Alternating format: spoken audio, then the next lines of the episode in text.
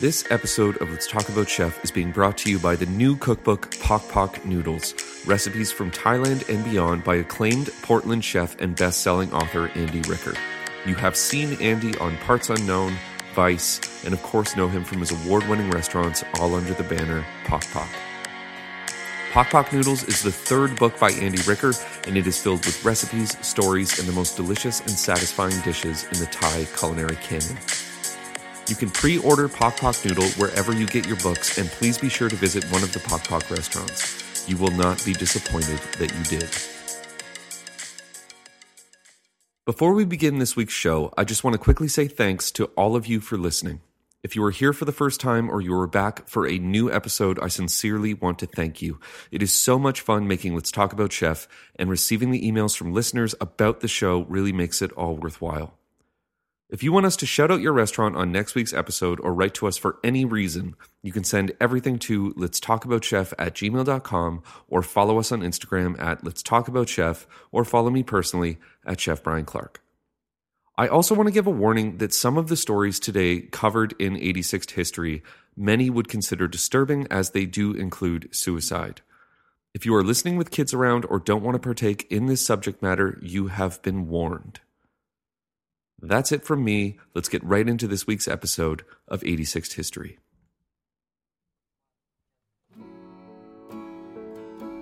I know that on every show we have done so far, the Michelin Guide normally comes up.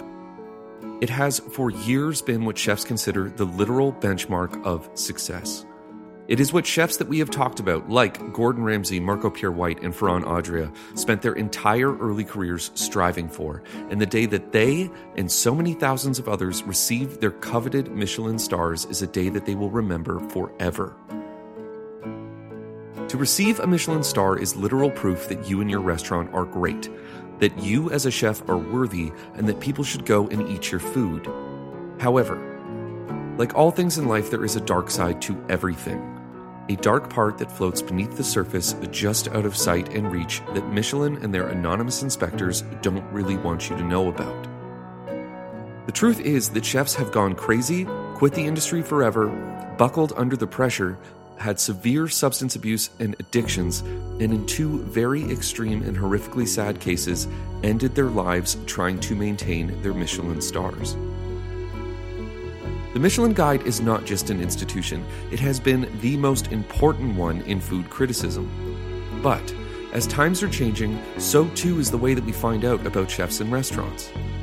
A lot of chefs today are ignoring the guide, not allowing the inspectors into their restaurants, and simply not caring about the power that they once held over them. The pressure to keep your status in the guide can be simply too much, and now we are seeing for the first time a backlash against the standards the guide represents and the toll that it can take on the people cooking and making the food. And that is a strange but also very refreshing new world to see. The simple fact that so many cooks and chefs are working themselves ragged, not having a life outside of their kitchens, and spending their entire adult lives in pursuit of small stars printed next to their names, some would say is completely insane. How did this little red book, produced by a tire company, become so important, so revered, and also so dangerous?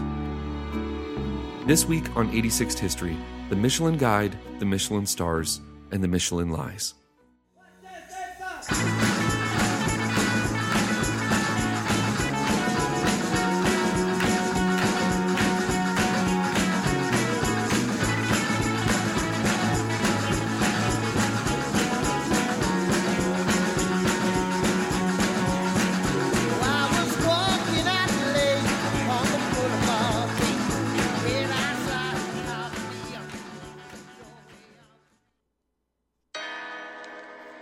In the year 1900, there were only about 3,000 cars in France. The car was still a relatively new and extremely modern mode of transportation, and the French were still relying on trains and even horses to get from place to place. Edward and Andre Michelin had a slight problem. They owned a car tire company and needed to figure out a way to increase their sales, so they came up with not a great ad campaign and not with trying to get people to buy cars for everyday transport. They figured out that if they published a guide to the country's best restaurants, hotels, and had maps everywhere, and was therefore a guide to a better lifestyle, people would want to buy cars. And then they would have to buy tires for their cars, so they could travel to these temples of food and hotels, and so the Michelin Guide was born. The first Michelin Guide did not only include restaurants, but as I said, it also had maps, hotels, gas stations, and even car tire repair instructions. And the brothers paid for about 35,000 of them to be printed and handed out for free, and it was a huge success. With a new edition being printed every year in France, it was in 1904 that the Michelin Company made a guide for Belgium, and then soon after, guides for Switzerland, Bavaria, England, Ireland, Germany, and Spain. They were all for free, and more and more people started to buy cars. In 1920, Andre Michelin was visiting one of the stores that sold Michelin tires, and he saw three copies of the guide being used to prop up a workbench in the garage. He realized that people only truly value things that they have to pay for, and so the next year the guide removed all of the ads and cost $2.15.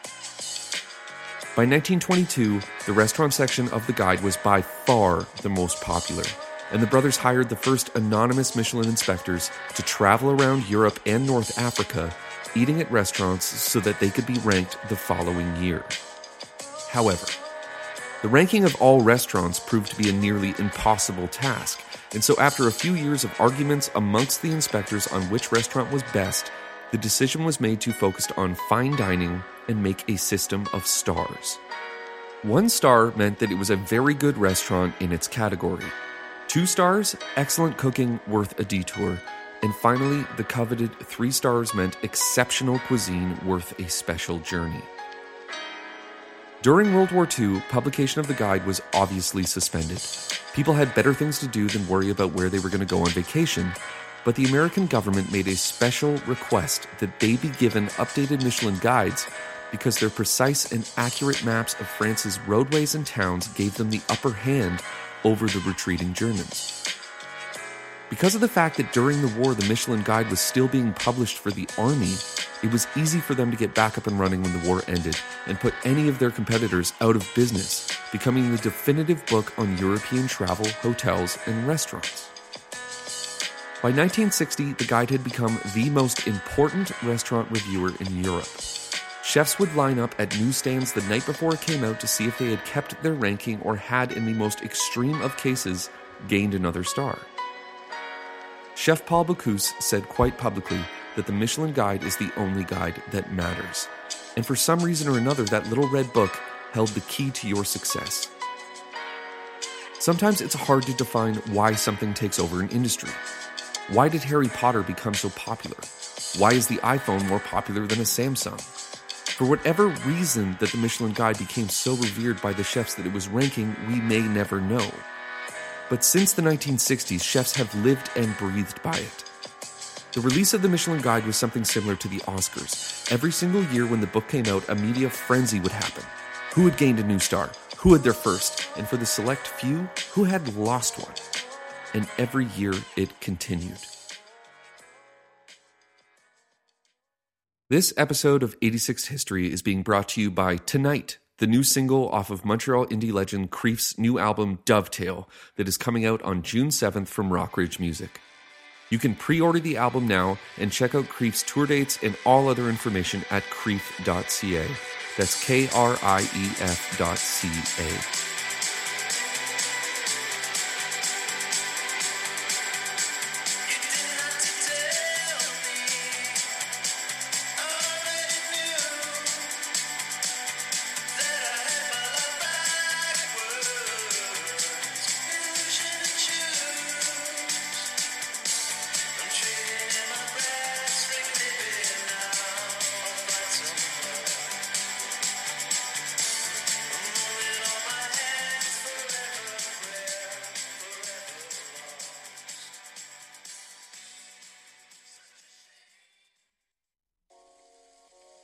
We have talked about the guide's history.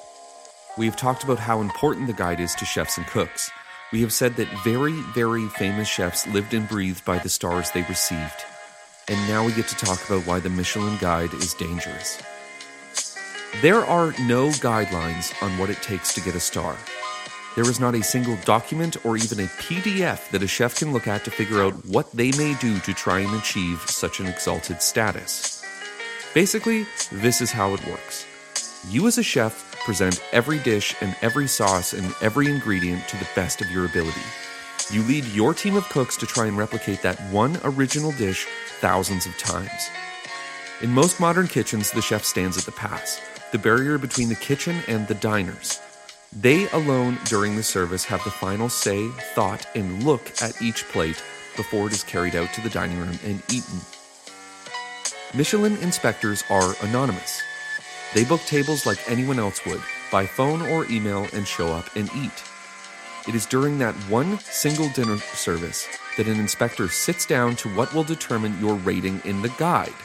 They may return again over the coming months if their schedule allows it, and we will get to that. Essentially, one plate and one meal will define your future as a chef. And that is why the pressure to perform and exceed expectations on every single plate is so severe. For those of you that do not work in the culinary industry, let me take a moment to try and explain how completely insane this is. It's Friday night. It's 7:30. You have 17 chits across your board. Of those 17 chits, you have tables of 2, 3, 7, and on and on. You have spent the last 12 hours prepping for this exact moment. The bone marrow was roasted, the lamb was trimmed, and the vegetables were cut to perfection. All before this. You look at the 17 pieces in paper in front of you, and your mind begins to build a pattern. It takes 18 minutes for the pigeon to cook. It takes 4 minutes for the Hasselback potatoes. The saucier called in sick, so the second dishwasher, who actually responded to your frantic text, is now saucing the plates as they go out. You'll mentally deal with how scared you are about that later. Your garde manger station just broke up with her boyfriend, so you need to take extra care about seeming nice about her performance. You smile in her direction and say through gritted teeth that she has done a great job tonight, even though you can name seven different times you had to fix her mistakes. The pigeon comes. It's overcooked at the pass. So you take the pan over to the cook who is already mentally hanging by a thread, and you lie to him and say, Hey, I think the oven regulator is broken. This one's overcooked. Can you please make me a new one? When all you want to do is smash the pan and the little bird inside of it through his frontal cortex. The waiter comes back and almost asks how long it will be on table 7. But before he can croak out a single word, you give him a look of sheer murder that would literally make anyone cry, and he very quickly retreats back to the dining room. Finally, the plate is done. The pigeon is perfect and the sauce won't separate.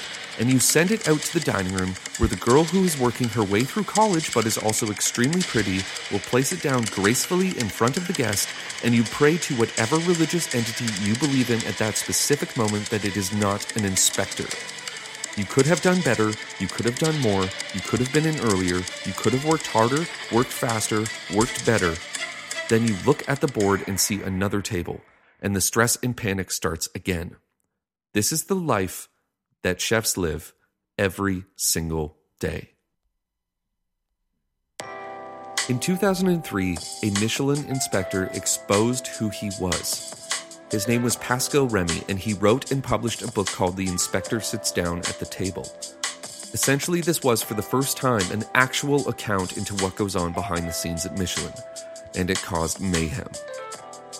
In the book, he contested the fact that Michelin claims that they visit all 4,000 French listed restaurants a year, saying that because there were only 11 inspectors for the whole of France, that they would be lucky if they got to each restaurant once every three and a half years.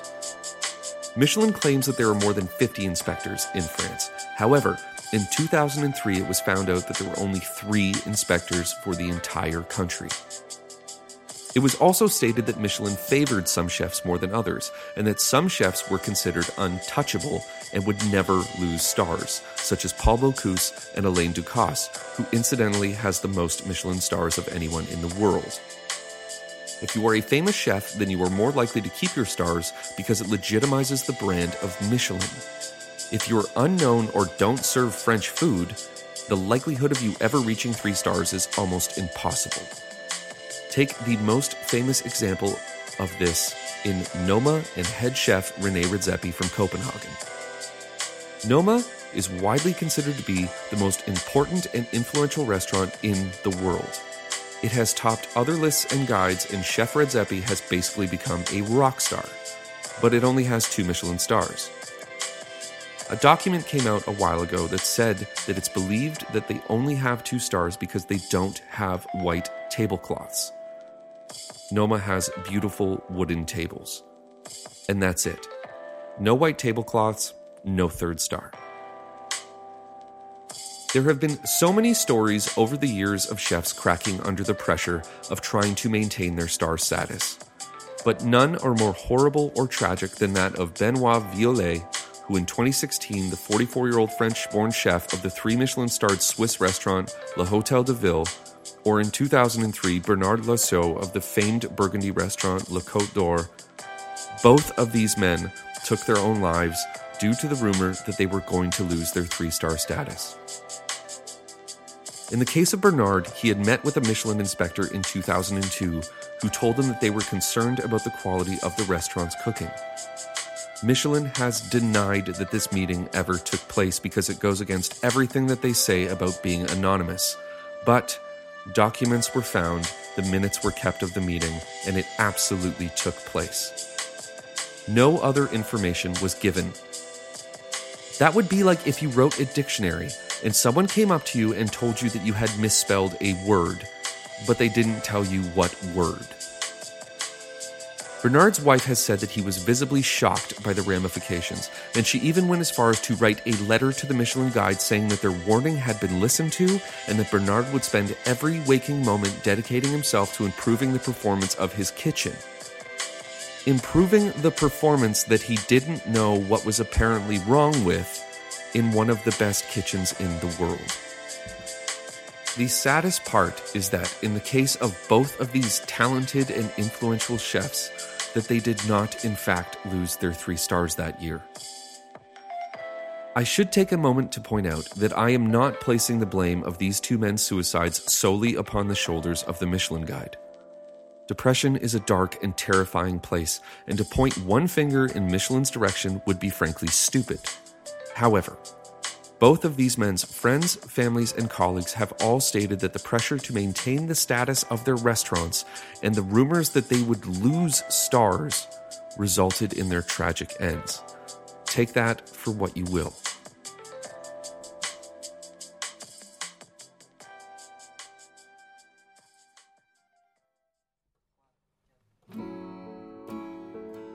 In the modern era that we live in, it would not be foolish to say that we are existing in one of the best times for restaurants and food ever. The internet has connected chefs and cooks and diners across the globe, and we are all better for it. The Michelin Guide is also evolving. It launched a Japanese version of its guide in 2010, making the country instantly the one with the most stars. It has even given Michelin stars to street vendors and food stalls and that is a strange and very odd thing to see. You do not have to wonder, though, what these French chefs must think about seeing a food stall in Tokyo, despite how delicious it is, get a Michelin star. It kind of throws everything that they believe in about the fine dining guide out of the window. But then again, the guidelines of what it takes to get a star aren't known, so maybe we're all just wrong and the Michelin Guide is just trying to find where the best food is, and that is a noble pursuit. But without clear guidelines, rules, or even a clue as to what determines stars, the Michelin Guide is just the popular girl in high school that you hope will invite you to her party. Eventually, you grow out of wanting to go, and I hope that more chefs and cooks won't take their lives if they aren't invited. Every company has its secrets. There is usually blood on the hands of those at the top, and that's fine. But I would like to think that maybe, just maybe, the sheer fact that people are working themselves to death trying to maintain a status whose rules and codes only exist in their imagination is wrong. Being a chef is a hard, humble, and thankless job. It removes you from your family, your friends, and for some strange reason rewires your brain into thinking that it's the most important thing in the world. Life balance in this career is nearly impossible, and maybe we have to start talking about that. I don't really like to talk about myself on this podcast, and up until now, I never have. I am not a Michelin starred chef. I am not a famous chef, nor would I want to be. I work and run a kitchen that is very well known, is always busy, and I am so lucky to be there. I also live in Canada where the guide does not exist. This past Easter Sunday was the first time in nine years that I went to a family gathering. I haven't had more than four days off in a row in those nine years, and that was the four days after my wedding to my very, very patient and understanding wife three years ago. I sleep at night thinking about food and work and wake up in a panic if there is one shred of doubt that the produce wasn't called in. I am a chef, and I am also a nobody. I do not have to worry about anything other than making sure that every single person that walks through the door of the restaurant is happy. My job is to feed people and do my best to make sure that when they leave, they are thinking about the next time they can come back. I could not imagine the pressure or the stress that it would take to maintain a level of restaurant so far above my own that I can't even fathom it. And that so many cooks and chefs survive doing that every single day, I have nothing but respect for them. But please, to all of you listening that do work in Michelin starred kitchens, or even those like me who work hard every single day without the added pressure but are no less valued in this industry, you are more important than some stars or a review printed on a page. Your family and lives outside of those kitchen walls are also more important than the food you are making. It may not seem like it to you, and you may not realize that, and there is absolutely no problem in being obsessed with your work.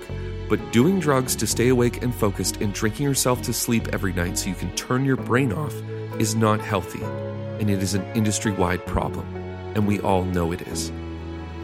It took me a very long time to realize this. It took me nine years and until about eight episodes of this podcast ago to realize that. At the end of the day, with all this talk of lists, guides, stars, and rankings of restaurants, there is one simple truth. You know that place that you look forward to going to every time? The place where you know the food is going to be good, the wine will be perfect, the beer will be cold, the waitstaff will smile when you walk in. They remember your face out of the hundreds or thousands that they see every month. The chef may come to the table to say hello, but even if they don't, you know that what you're going to get delivered to you is exactly what you're craving. The music is playing the same playlist it always does, the lighting is just right, and you, without realizing that you're even doing it, slip into the relaxed and comforted feeling that you always get when you go there. That is the best restaurant in the world. And that's all that matters.